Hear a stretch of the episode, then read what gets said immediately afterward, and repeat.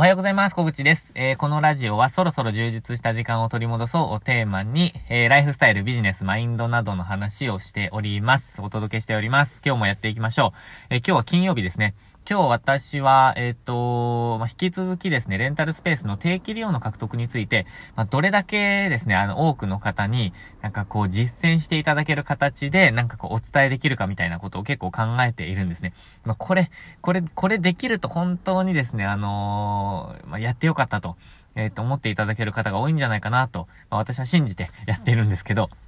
これができると、まあ、運営も、え、ある程度ですね、まあ、手間がかからなくなるというか、あの、楽になってくる人もいると思うので、まあ、ちょっと、消耗している人とか、えー、いらっしゃったらですね、もう一刻も早く届けたいと思っているので、ちょっとそんなことを考えながら、え、コンテンツ化の話をですね、話っていうか、コンテンツ化のことを今考えています。えー、勉強会とか、あの、できたらいいなと思っていて、まあ、これやりたいと思ってるんですけど、私の、私自身のチャレンジにもなるので、まあ、勉強会とかもやりたいなと思ってます。まあ、どういう形でやるかっていうのをちょっと、いろいろ考えながら、まあ一番いい形でというか、一番いい、んなんていうんですかね、まあ届け方で、えー、できればいいなと思いながら今準備しています。えー、ということで今日もですね、ちょっとレンタルスペースの話していきたいと思うんですね。で、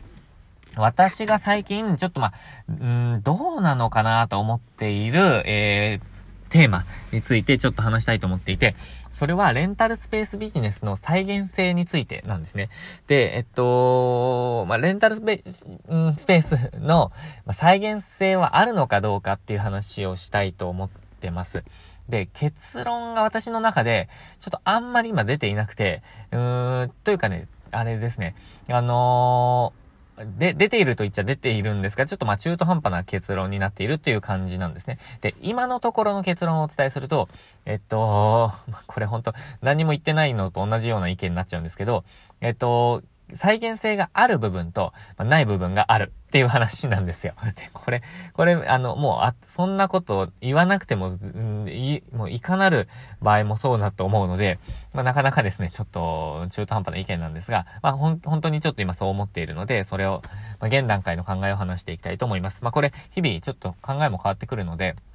またアップデートするかもしれないんですけど、えっと、再現性がある部分とない部分があるっていう話ですね。で、えっと、少し前までは、えっと、オープンするだけで、えっと、ある程度の集客ができたっていう時代はあったと思うんですね。まあ、これあの、クオリティは、あの、ある程度担保する必要はあると思うんですけど、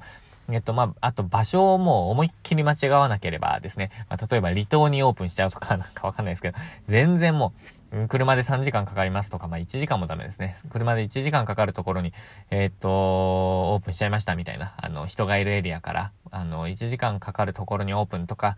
だと、もうもちろん、あの、集客できないですけど、ただ、あの、ま、場所も、あの、それなりに駅から近いとか、まあ、人口が多いエリアで、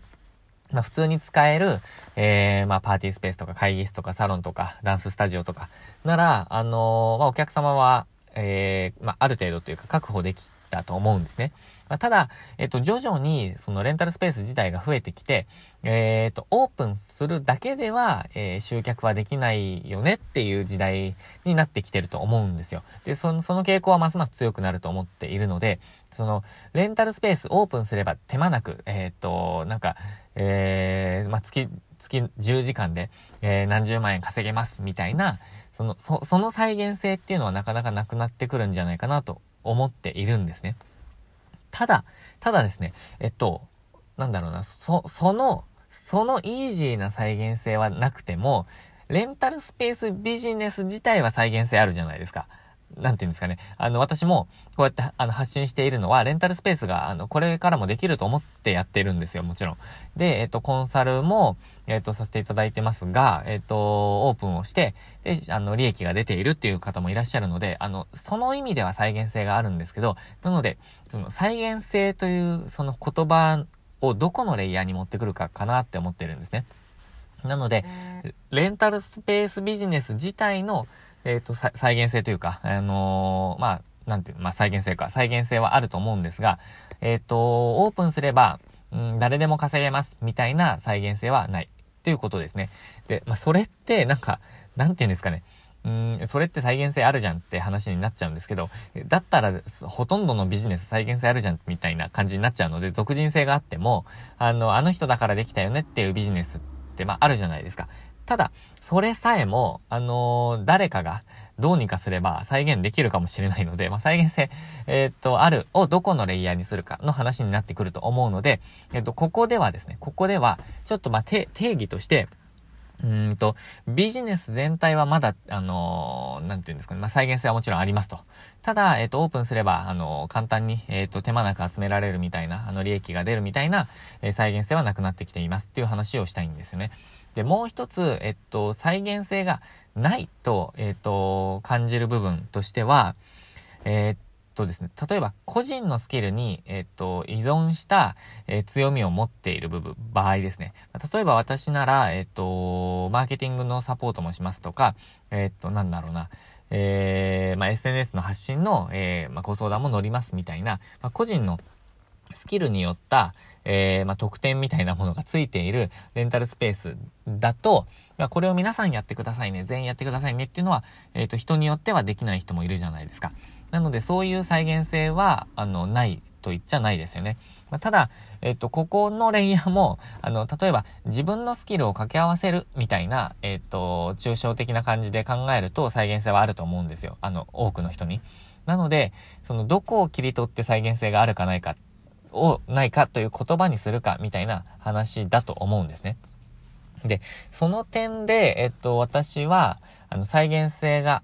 うーん、なんて言うんだろうな。ま再現できそうな部分として定期利用の獲得っていう風に言っていて、えっと、オープンとかはもうやること決まっていると言っちゃ決まっているので、それは再現性ありますと。ただ集客方法として、あの再現性がある方が、まあ、再現できる人が多ければ多いほど、うーん、なんて言うんですかね、まあ、価値があると思っているんですよ。で、その一つが、えっと、定期利用の獲得方法なんですよ。で、定期利用の獲得は大切だなって考えている、まあ、その理解している人は多いと思うんですけど、その方法が具体的にわからないっていう人が、えっ、と、多いんじゃないかなと思うんですね。まあ、何したらいいかわからないっていう方ですね。で、それを再現できるツールとして、あの、こう、先日まで、おとといぐらいかな、おとといぐらいまで、えー、14、5回、話してきた、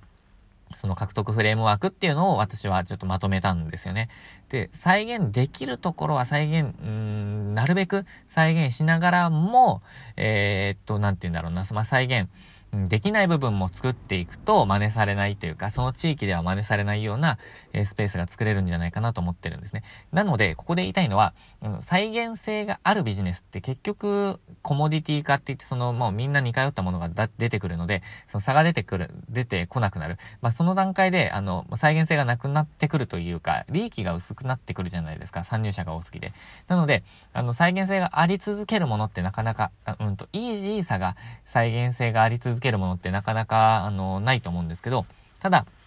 えっと、オープンは再現性があります。集客が再現性がちょっと少なくなってきてます。ただそこを補う形で、まあ、こういうスキルがありますとか、こういうツールがありますとか、こういう方法がありますみたいなものが、うん、ものを、まあ、勉強し続けられると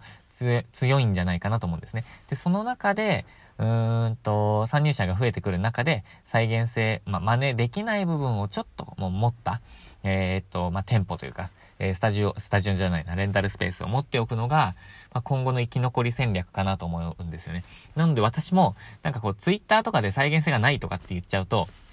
うーん、再現性ないのか、もしくは再現性がないと思っているのかって、こうなんか短絡的に思われてしまうような、うん、気がして、なんかちょっと気が引けるんですけど、えー、っと、なんかその裏で思っていることは、まあ、結構、たくさんなんかいろいろ、うーん、まあ、い、一言で再現性がないっていうのもな、違うんだよな、みたいな思いつつですね、ちょっと発信をしているみたいなところがあります。なので、うん、今後再現性が、うん、なくなってくるなと考えてはいるというふうになんか発信はしていたんですけど、むしろ再現性がない部分を作っていく方がいいみたいな、うん、ニュアンスですかね。なんかそのような感じで、うん、今後伝えていけたらなと思っています。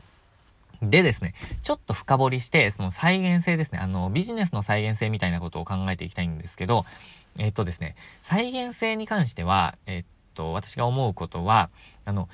他の人も再現できる方法を見つけるのではなく、えっと、自分の中でというか、その自分のビジネスの中で再現できるものを、えっと、見つけていくのがなんか鍵なんじゃないかなって思ったんですよ。で、それは何かというと、えっと、例えば、なんだろうな、えっと、まあ、私で言うと、レンタルスペースができました。で、レンタルスペースの運営とかも、まあ、誰かに任せますとか、えっと、掃除とかを任せますとか、うん、なんかお客様対応を任せますとか、なんかそういう仕組み化ができるとするじゃないですか。で、私これできると思うんですね。えっと、まあ、店長さん的な、えっと、管理者的な、うん、運営者か、運営者的な人を、まあ、あの、見つけて、えっと、まあ、運営してもらうと。で、その分私は、えっと、オーナーとしての、えー、利益を得るみたいな、まあ、形を作るとするじゃないですか。で、それを作ることは可能だと思うんですね。で、でですね、えっと、私がやってきたことをそのオーナーに教えるということ、もしくはまマニュアルを作って再現でき、してもらうっていうことは可能だと思うんですよ。ただ、ただですね、えっと、これを他の人が私のようにレンタルスペースをオープンして、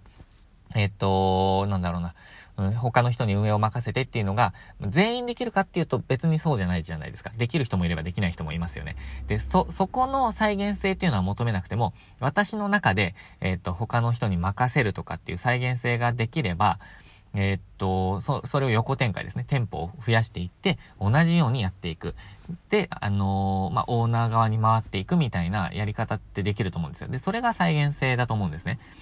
あの、1店舗、2店舗、3店舗。で、他の業界というか、他のビジネスでもそれをやっていくみたいな再現性は、えー、っと、できると思うんですよ。ただ、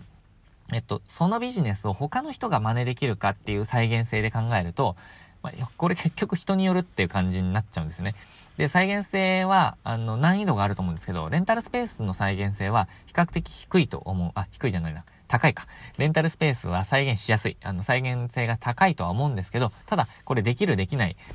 は人によると思うので、なので、再現性を求める場合、なんかこう、他の人もできるみたいな再現性を求めすぎるよりも、えー、っと、自分の中での再現性を高めつつ、高めつつ、えっと、そのビジネス全体の再現性も、なんかこう、提供できるような形でやっていくのが、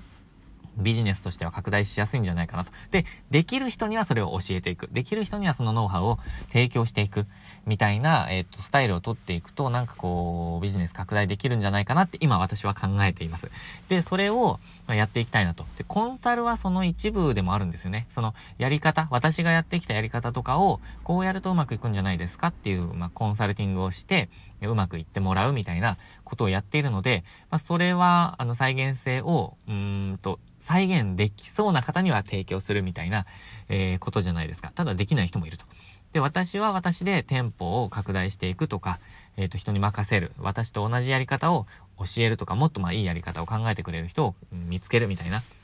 再現性を、まあ、自分の中で見つけていく。自分のビジネスの中で見つけていく。えー、みたいなことを今考えています。まあ、それにちょっとチャレンジしていきたいなと思っているんですよね。で、私も、その、レンタルスペースの運営ですね。あの、運営者としての運営、えー、みたいなところからちょっと手を離して、えっと、店舗を拡大していくとか、まあ、2店舗目、今やってますけど2、2店舗目もそれなりにうまくいくと思うので、これでスタジオとサロンが、えっと、揃うんですよね。で、それぞれを2店舗、3店舗と増やしていくのって、あの、比較的私の中では簡単だと思うんですよ。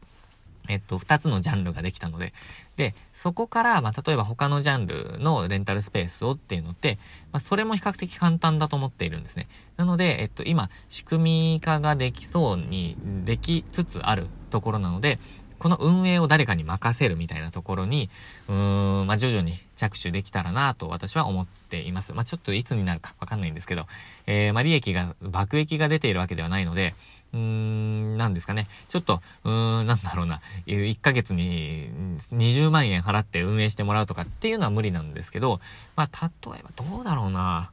あ、ちょっと難しいな。うん、ちょ、ちょ、こ、この辺はちょっと考えながらですかね。えっ、ー、と、誰に頼むかっていうのも、うん、すごく、まあ、検討しないと、慎重に、うんと、けん、考えないといけないことだと思うので、まあ、このあたりはちょっとまだざっくりなんですけど、まあ、そういうことを考えています。ということで、今日はですね、えー、まあ、ビジネスの再現性、まあ、特にレンタルスペースの再現性を題材に、えー、私が考える、えっ、と、レンタルスペースの再現性について、ちょっとかん、え、共有をしました。考えをシェアしました。えー、あなたはどう思われましたでしょうか？えー、なんかこう感想とかいただけると嬉しいです。ということで今日も最後までご視聴いただきましてありがとうございました。えー、週末も、今日も週末もチャレンジしていきましょう。ではまた来週。